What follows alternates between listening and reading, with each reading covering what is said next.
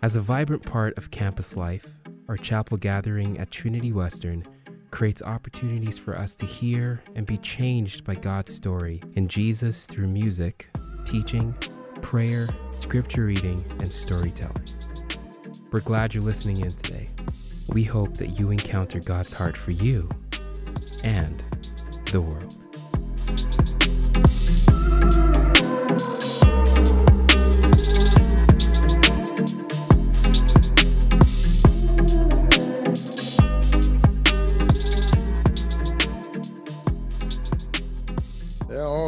Kinds of boomerangs.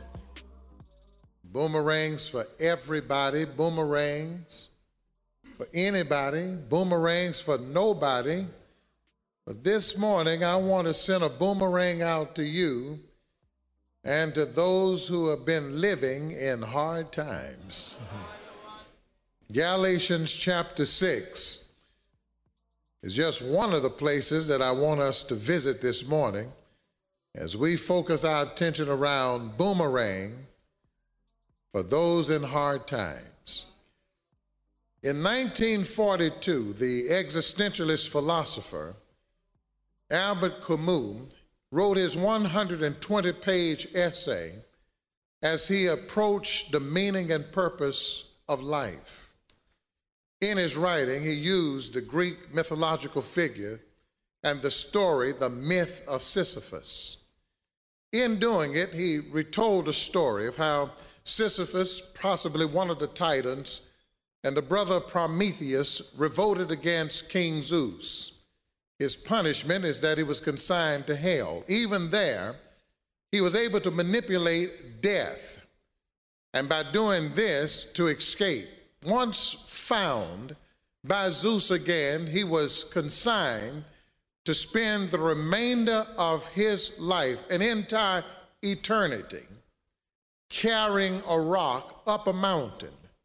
And once atop, that rock would roll back and he would have to repeat the process over and over.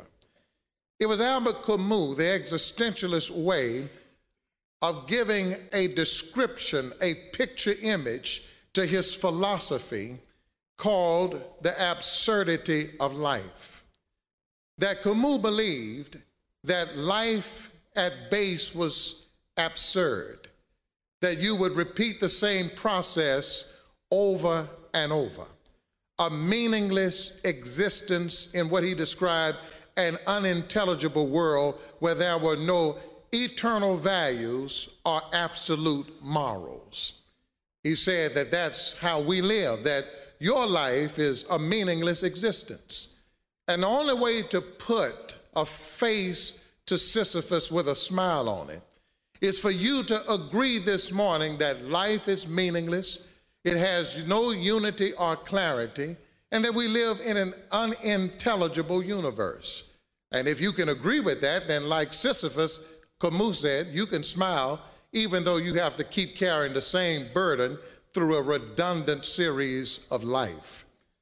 Unfortunately, there are those here this morning who actually believe that, that life is no more than random, boring events, meaninglessness.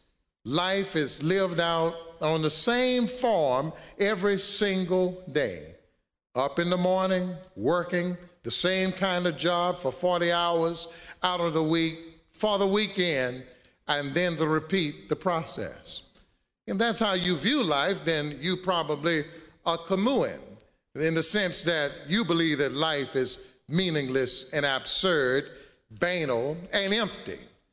But I don't think so. And yet, there are those who are here who will say, I may not believe it the way that Camus describes it, but I, like Sisyphus, I've had my days where I've had to carry the same weight over and over again. It's from that angle, not from the philosophical, but the practical that I would like for us to lean in together to observe. And that is, there are times where it appears that we're carrying the same weight over and over again. There are burdens in life. I don't have to spend an enormous amount of time, hopefully, trying to convince you that life can have some hard times. I know nobody has to tell me that. I'm very aware that life can be filled with hard times. I ask you to open your Bibles to Galatians 6, verses 1 through 5, actually is a description of Paul's theology for hard times and how we are to minister or to care for one another when we're in hard times. It speaks to the person and then it speaks to our partnership to other people as it relates to how we can truly care for people who are going through difficult moments in life. I don't, won't say this in order, so look at Galatians 5. This is the first. Now, these sound the same in tenor and tone, almost the same in texture. In Galatians chapter 6, verse 5, it is here that we are instructed for each one shall bear his own burdens. If you're going to care for someone else, there will be a time where you will have to first carry your own burden.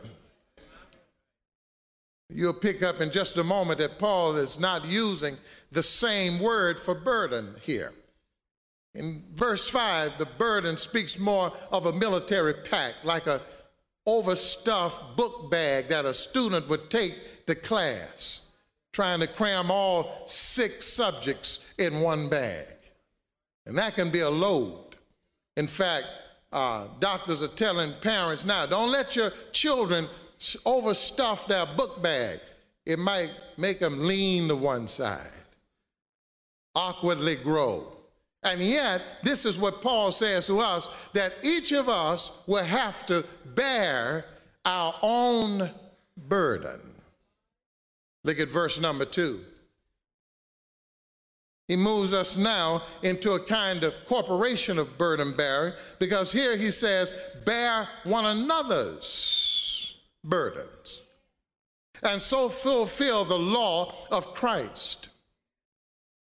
The law of Christ is not to be mistaken with the law of Torah. It is not to be confused with the Ten Commandments. Jesus said in the sermon that we call the Sermon on the Mount in Matthew's chapter 5, 6, and 7 that I did not come to destroy the law, but I come to fulfill the law. In doing so, Jesus says, Now, this is the law with a face on it, and he points to himself. He says, Now, what I want you to do is to fulfill the law of Christ. Now, Paul says, to a church that is being seduced back into the old covenant of living, he says, Now listen, you bear one another's burdens. And now he uses a different word in verse 2 for burdens than he uses in verse 5. Verse 5, he speaks of burden that is the size of a backpack. But now in verse 2, he says, Now together you carry each other's loads that there are weights too heavy for any one person to have to carry by themselves. Therefore, you join in and shoulder the responsibility, and you too get under that weight and help somebody carry their weight. 1 Peter 5, verse 7, but you can't really appreciate verse 7 unless you hear verse 6. And while you're fingering through the pages to 1 Peter 5, 6, 7, these are boomerangs. They are reciprocal and mutual and beneficial. That if you send out, bear one another's burdens, then you know that eventually someone will bear your burden. And when you have to bear your burden alone, you don't have to bear it forever because Peter comes in and gives us another image about burden bearing. First Peter 5, 6. Therefore, humble yourselves. Stop acting like you don't need anybody. Under the mighty hand of God, that he might exalt you when? Well, when is due time? You, you don't know. Due time is his time. So it might be this morning that if you're under a burden of life, and it's a burden, it could be self inflicted burden. A weight. I mean, it really got you down to your knees now. And you're saying, Lord, where are you? Well, if you are in Christ and Christ in you, and you've humbled yourself under the mighty hand of God, the first thing is He won't put anything on your shoulders that you're incapable of sustaining. But He knows that you're not made to carry weight forever, and at the right time, His time, after the burden has taught you the lesson that the Lord wants you to learn, He will lift that burden off of you. Here it is. Look at verse 7 there. Therefore, this is what you can do. Since God will exalt me at the right time, his time, there's no need in me trying to fake it and act like I don't need help and don't need brother and sister support. Now that I know the Lord knows where I am, I can cast my burdens upon him. Have you ever played catch with your children? Well, when I would play with my children, I would tell them, throw me the ball. And they want to hold on to it. I said, throw it. And they're holding on. I said, if you don't throw that. And they want to hold on. I said, throw the ball. And, and reluctantly, they would throw the ball. Well, in a different way, in a different way, the Lord is saying to some of us, uh, throw me the ball. And you're trying to hold on to it. And the Lord said, would you throw me the ball? And you just, it's my ball, it's my burden, it's my heartache, it's my pain. Lord, I got to hold on to my pain, Jesus. And the Lord said, No, you don't. You don't need that to feel alive. Throw your burden over here. And the same way you throw a ball in the hand of one who catches is the same way the Lord said, If you throw your burden to me, I will bear your burden. And yeah, oh, what needless pain we carry. Now, if this is true, if what I've said is true, then it should be backed up through Scripture.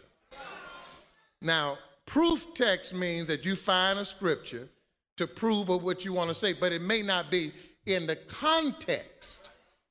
And so that would be a violation of biblical interpretation. That would be making the Bible say something that the Lord intended to say. You remember that in, in middle school, the English teacher says, now if you want to understand what it says, um, understand it in its context. You remember that. Yeah, you remember that because, because that's right, because con, a text without a context is a con. so what we don't want to do is we don't want to violate the scripture and go saying, okay, I'm going to make this say what I want. Now, this is Paul writing, Peter echoing, and he's talking about burdens. And in Galatians 6, in particular, where we said, bear one another's burden, bear your burdens, it is the image of saying if a brother is overtaken in a fault, those of you who are more spiritual, you see that? It's in there, who are spiritual, you should go and restore such a one. All right? I want to give you a picture in the Bible where Paul actually lives this very teaching that he gives. It's the most personal letter in all the scripture written to a fellow brother in the faith, a partner that Paul would call him, really his son in the faith, by the name of Philemon. I want to show you these three boomerangs tucked away in this story of bearing your burden, bearing one another's burden, and casting your burdens on the Lord. This story takes place when Paul is in prison, which one we don't know. What we do know is that he's in prison. Paul sure spends a lot of time in jail, but we'll say that for another time. And while in prison, he is visited by a runaway slave named Onesimus. The circumstances by which Onesimus has run away, we do not know. In jail, Paul is about to lift the boomerang principle of bear your own burden. I tried to map this out in verses to see if I really could find it. And so the verses that I placed was verses 8 through 16 that seemed to be the image of bearing his own burden. As he writes to Philemon, he says to him, Onesimus has come to me. And I want you to know I'm writing to you now as verse 10, an aged man. Uh, Paul is about maybe 50, 56 years old. He's, he says to himself as an elder, which really points out he's older than Philemon. So he's really appealing to the emotion of Philemon. He says to him, I want you to know, and I'm a prisoner of the Lord Jesus Christ. Now, I'm, I'm, I'm, I'm writing to you on behalf of Onesimus. I know he's your slave, he's run away, but he's been here with me in prison. He was not useful to you, but he was useful to me. Underline that because that's the definition of his name, Onesimus' name, useful one. Before Christ entered his life, he didn't live up to his name. He was not useful, but now he's useful to me. I'm sending him back to you. And he'll be profitable to you, and I want you to know that. And now I'm appealing to you with all my heart. This is me speaking from heart to heart, from pastor to member, from to brother to brother. And I want you now, as he has ministered to me in my chains, he has helped me while I was here in prison. I don't, he's helped me. I know he's a runaway, but he has helped me. But now I'm sending him back to you so the things that he helped me bear, I now am willing to bear by myself because he'll be helpful to you as he's been helpful to me. There are moments in your life where you may have to release people and carry your own burdens. It's no guarantee that the Onesimuses of your life will be there forever, but you may have to free them, and now you must bear your own burdens. That's exactly what Paul is getting to. He says, Now he's been helpful to me, but now I'm giving him back to you. And in doing so, I'm willing to carry my own weight. Paul says, uh, I know that he may have he may have cost you some expenses. So, what I want you to do is this charge whatever expenses he's accrued to my account. Now, if you're looking at it, it gets better than that. Paul is a skilled arguer. He knows diatribe. Listen what he said. Uh, if if if Onesimus uh, spent anything charge it to my account. Uh, I'll write you an IOU and send me the bill and I'll pay it. But he doesn't say, I'm sending Onesimus, your slave, back to you. He said, I'm sending now your brother back to you. The language changes stuff when you start receiving a brother back. It says, Now, I'm sending your brother back to you. And what I want you to do is receive your brother. Say, now, he's my son in the faith, the same way that you are my son. And then he goes on one step further. He said, and I want you to know one more thing.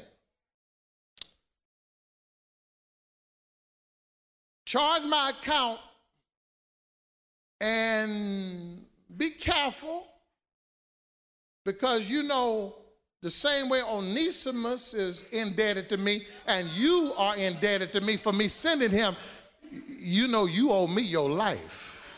It's right there in the scripture. You owe, you owe me your whole life. I guess at that point, it's not much to say, is it? Bear ye one another's burdens. Paul bore his burden, but now he's asking Philemon, he says, Now you bear this burden with me. You receive Onesimus back at home. I know he's a runaway, but there are none of us without some debt, right? I mean, all of us owe something, don't we? I know that you own him by ownership, but now he's a brother in the faith. But I just want you to know all of us are indebted somewhere, huh? That's what Paul was saying. And so he says, Bear ye one another's burdens. As Onesimus has borne my burdens, and now I am bearing Onesimus' burdens, Onesimus will return and help bear your burdens. But when you can't carry your own burden and somebody else's burden, that is the time where you employ 1 Peter 5, 6, and 7. Humble yourself under the mighty hand of God.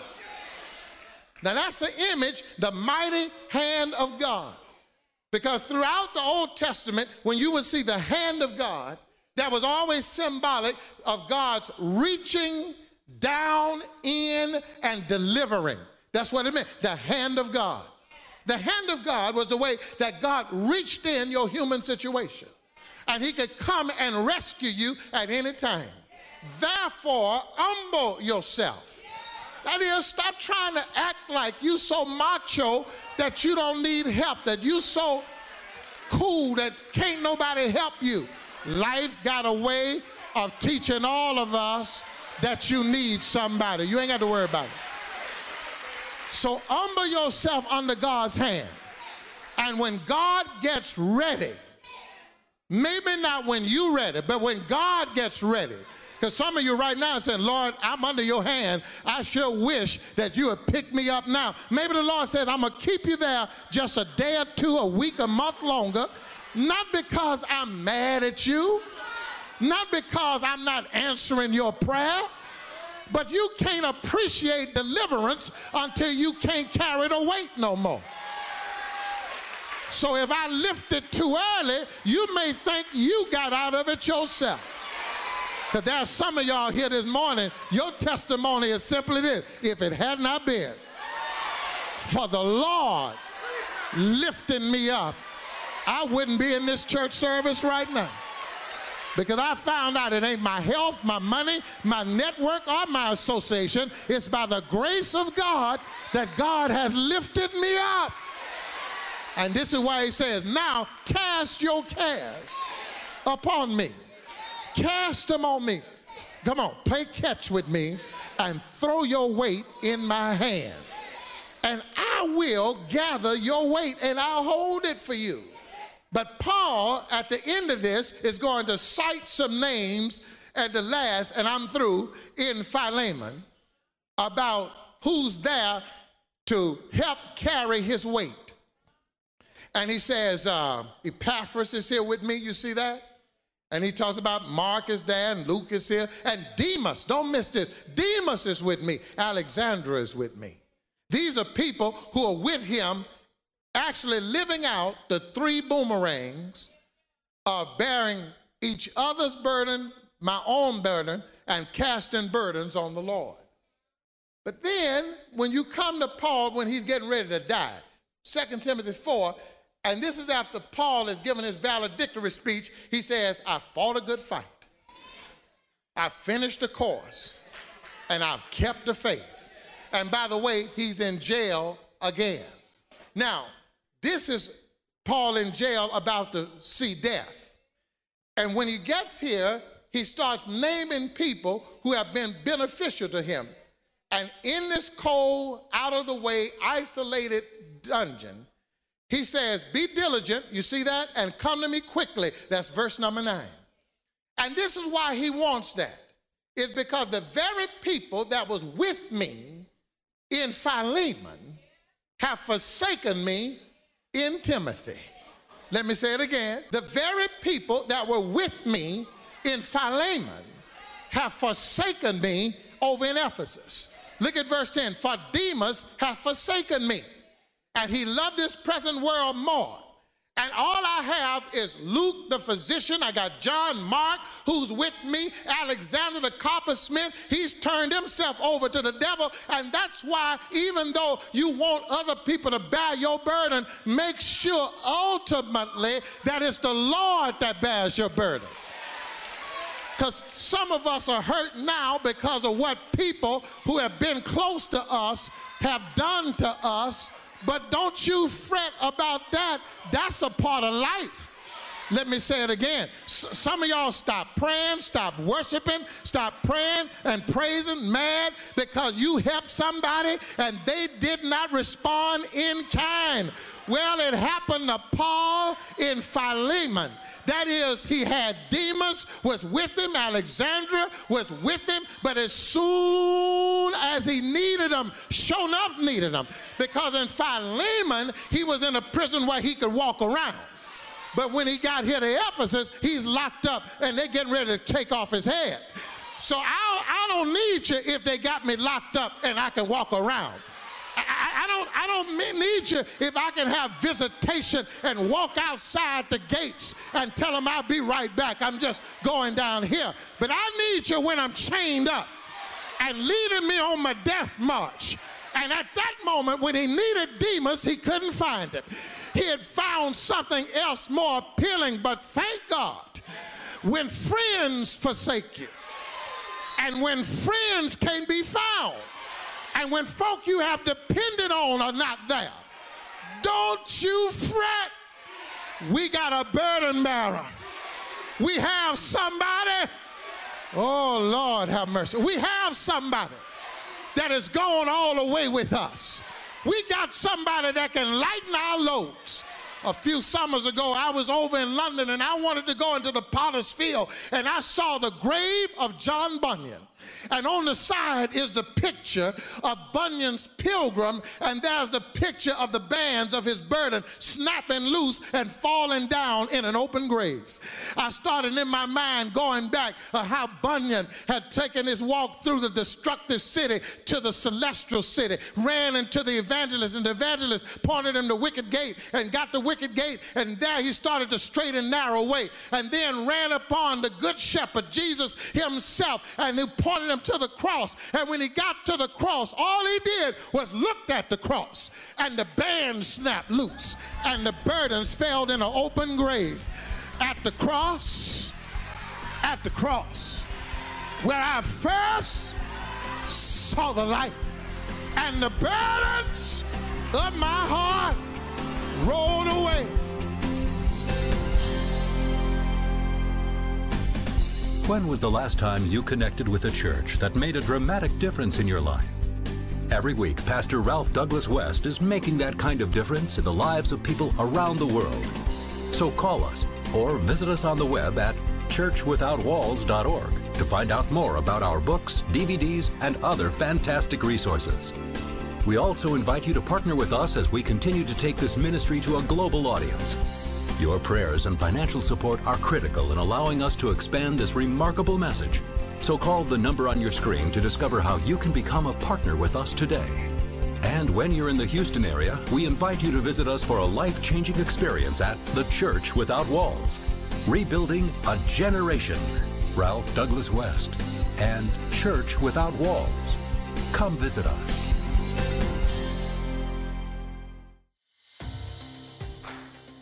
Thanks for listening. We hope to worship with you at our next broadcast online at livechapel.twu.ca.